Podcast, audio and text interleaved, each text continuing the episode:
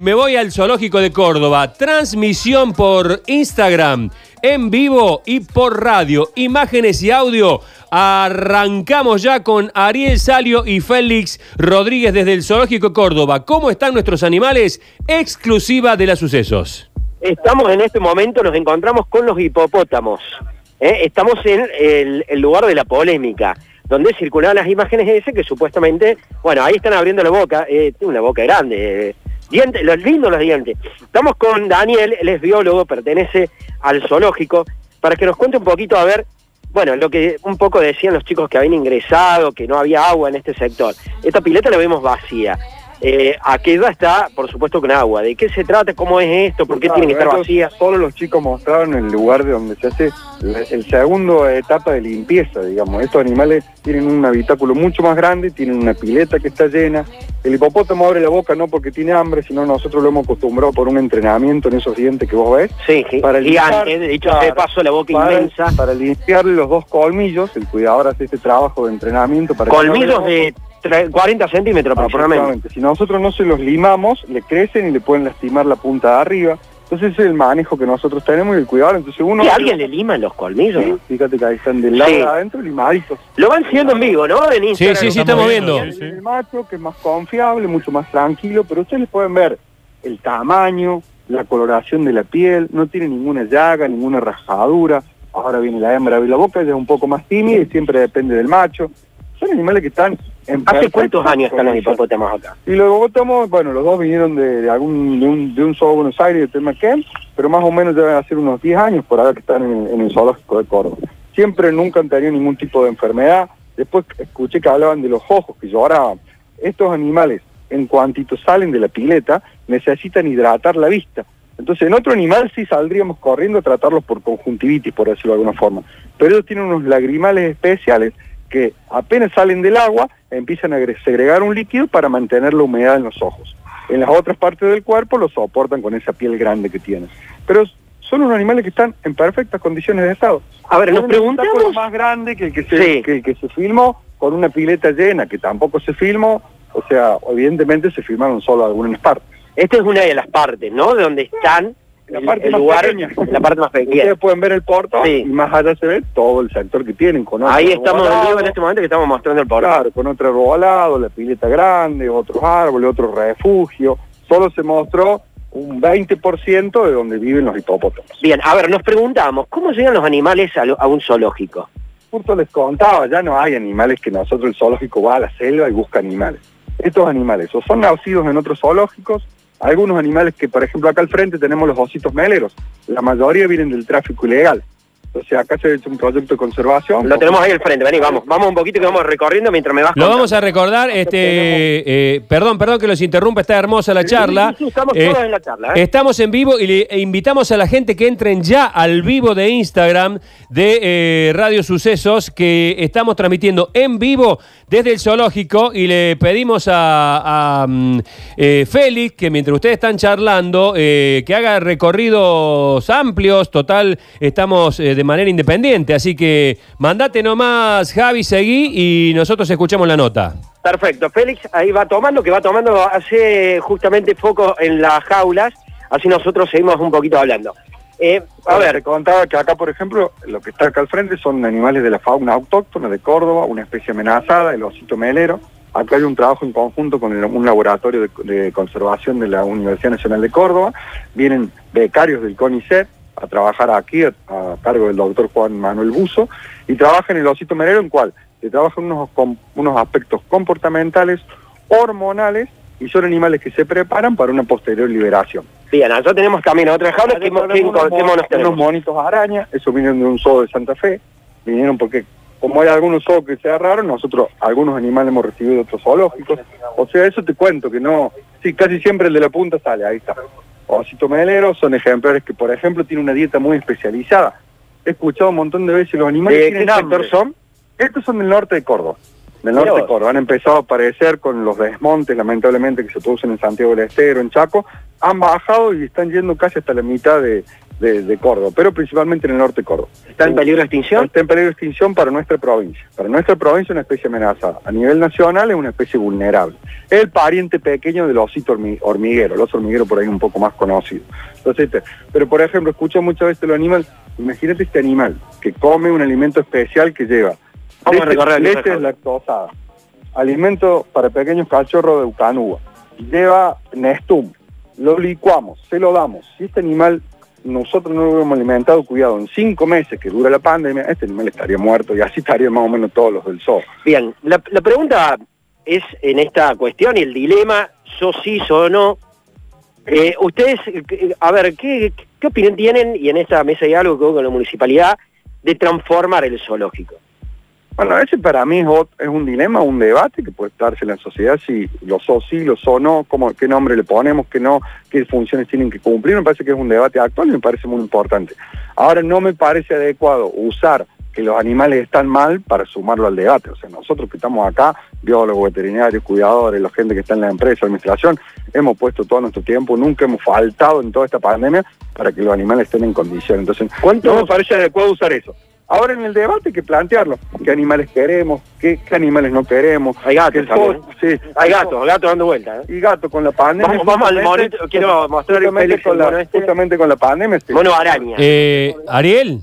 Sí, Sí, eh, perdón, eh, me, me meto en la charla porque me parece apasiona- apasionante, interesante, eh, me parece muy lógico eh, lo que dice acá eh, el profesional, que, que eh, el debate del, de zoológico sí o zoológico no, hay muchísima participación en el Instagram, muchísima participación de gente que le baja el pulgar a la existencia de zoológico, pero me parece bien que diga que eh, no nos achaquen a nosotros que los animales están mal. Los animales están en el zoológico, pero evidentemente eh, los están, digamos, están teniendo el cuidado adecuado. Sí, sí, sí, eso es lo que yo quería explicar. Ya tuvimos tres auditorías de la Secretaría de Ambiente, de la Policía Ambiental, de la misma municipalidad, que es el poder concedente, y los animales son municipales. Y usted lo escucharon ayer el secretario de Ambiente, los animales están en óptimo estado. Me parece que el debate es una cosa. Usar para el debate que los animales están mal... ¿Y qué pensás, y qué pensás vos? ¿Cómo, si, si tuviera en tus posibilidades, ¿qué, ¿qué recomendarías hacer? Porque los animales están, tampoco se lo puede eliminar. ¿Qué haces con los animales? ¿Cómo lo reconvertirías? Mirá, los, mirá los casos de que los famosos ecoparques de Buenos Aires y Mendoza, los animales, está cerrado el zoológico. ¿Dónde están los animales? Adentro del zoológico. O sea, me parece que hay que encontrar la forma de que los animales que pueden ser trasladados y mejorar las condiciones se puede realizar. Pero después tiene que seguir funcionando un lugar que se llame bioparque, eh, que funcione como centro de rescate. Vos imagínate, ayer lo nombró el intendente. Llegan 400 animales por año al zoológico del tráfico ilegal. No todos pueden ser liberables. O porque está lastimado, o porque le falta una pata, o porque hace 20 años está con Doña Pepa. Esos animales tienen que tener un lugar, si no irían a la eutanasia, por decirlo de alguna forma. Y esos animales para mí, para mí, una opinión profesional, podrían servir para educación. Mira, enseñarle a los colegios. Este loro labrador que tenía Doña Pepa no se puede cazar, no lo compre. No lo, me parece que hay una educación. desde Está bien. punto de vista.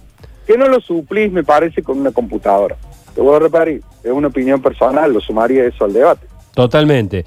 Bueno, estamos en vivo por eh, los sucesos desde el Jardín Zoológico y con una recorrida en adentro del zoológico. No estamos haciendo una entrevista parados en la puerta a un profesional que trabaja en el zoológico, sino que estamos recorriéndolo y para sumar estamos transmitiendo en vivo por Instagram, por el Instagram Radio Sucesos OK. Entra y mirá las imágenes de altísima calidad que está transmitiendo Félix Rodríguez Ariel Salio en la nota. Te seguimos escuchando, Ariel. Estamos con Daniel Seri, que es el concesionario justamente que tiene a cargo ¿no? y la responsabilidad del zoológico. Daniel, sí, No, con respecto a lo que estaba comentando eh, Daniel Villarreal, el concepto de zoológico victoriano ya desapareció. El concepto de tener un parque solamente de exhibición de animales es algo antiguo. eh, ayer lo dijo con mucha claridad eh, el intendente, es un, es un tema agotado, no existe más. Estamos hablando de algo que no existe más. Y sí lo que requiere el parque dentro de este debate Sí. y dentro de esta transformación es la modificación de algunos ambientes que son ambientes que por su característica respondían a otra época y a otro concepto, que era el victoriano, y hoy debe ser este, modificado a los nuevos estándares de ambiente donde el, el ejemplar que esté, ya sea porque sea rescatado y no puede ser liberado, o porque son ejemplares existentes que por su característica no pueden ser ni trasladados a otra institución, ni pueden ser, obviamente, devueltos a la naturaleza, se encuentren en un ambiente acorde a los estándares actuales y a toda esta nueva filosofía de lo que significan las instituciones zoológicas en el mundo. Eh, Ariel. Eh, perdón, está en este momento en un programa de televisión el intendente Martín Yarlora que acaba de decir públicamente que va a terminar con la concesión del jardín zoológico. Eh, esto yo lo había adelantado, pero lo acaba de decir de manera contundente en un programa de televisión. Eh, comunicalo y, y, ahí. Mientras, Félix, seguir recorriendo y mostrándonos imágenes de lo que tenés alrededor para que la gente pueda ver, digamos, más interesante ver las imágenes que por ahí el entrevistado. Daniel, eh, bueno, ahí lo tenemos. ¿Qué opinión tenemos de esto, lo que acá los dichos del intendente sobre terminar con la concesión? ¿Cuántos años a usted le queda de concesión? Nosotros eh, teníamos un, contrato de concesión que vence a finales del 2024. En cuanto a lo que plantea el intendente, eh, en cuanto a rescatar la concesión, lo entendemos desde el punto de vista que te acabo de decir. Hoy el concepto que estaba concesionado es, un, es una concesión que data del año 88, tenía una, una visión y un objetivo que hoy en día es casi inexistente. Entonces hay una razonabilidad en que existe una intervención estatal para una reconversión de ese lugar. En ese sentido nosotros estamos trabajando junto con la municipalidad y estamos viendo los mecanismos como para haciendo una comisión de, de, transferencia de lo que era la, la, concesión actual a lo que es este nuevo concepto. Está agotada, la, la, actividad, como si es una actividad eh, agotada en cuanto a la concesión. En el momento de tomar la concesión, usted, a ver, ¿Hace cuánto la tomó? ¿Hace cuántos años forma parte del zoológico de Córdoba? Pues yo ingresé en el, yo ingresé en el zoológico en el año 2010. Ya en el momento de ingresar, ya había un, ya a nivel mundial ya se venía planteando este, este, esta idea de transformar los parques zoológicos en otro eh, tipo de lugar de protección de la fauna.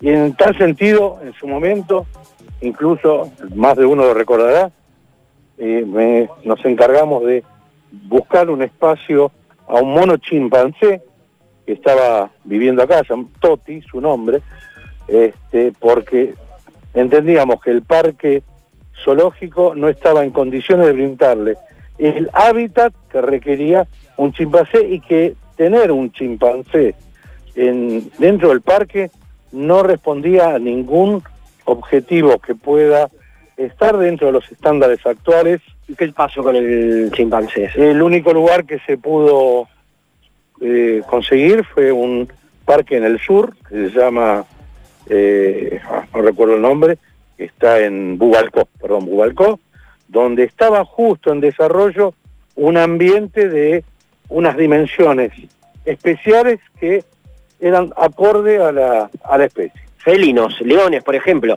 que necesitan también, eh, imagino, y esto lo, de, la ignorancia eh, eh, lo, lo, lo, preguntamos, ¿no? Como cualquier vecino, digo, ¿necesita un ambiente más grande que el que tiene disponible el Zoo de Córdoba?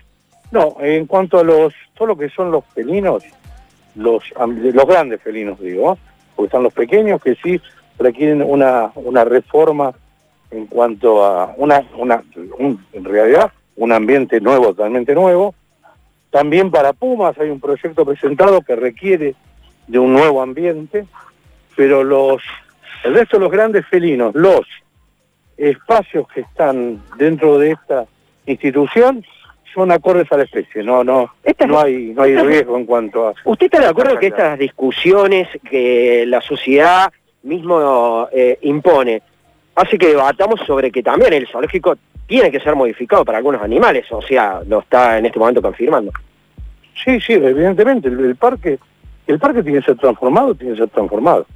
Que el concepto victoriano, pero murió, no existe más, y que el parque tiene que continuar con la tendencia mundial y con los perfiles actuales de los, los parques en el mundo. Eso es indudable. Es ¿Qué tiene hace que... falta? ¿El, ¿El poder concedente también tiene que participar en eso? Obvio.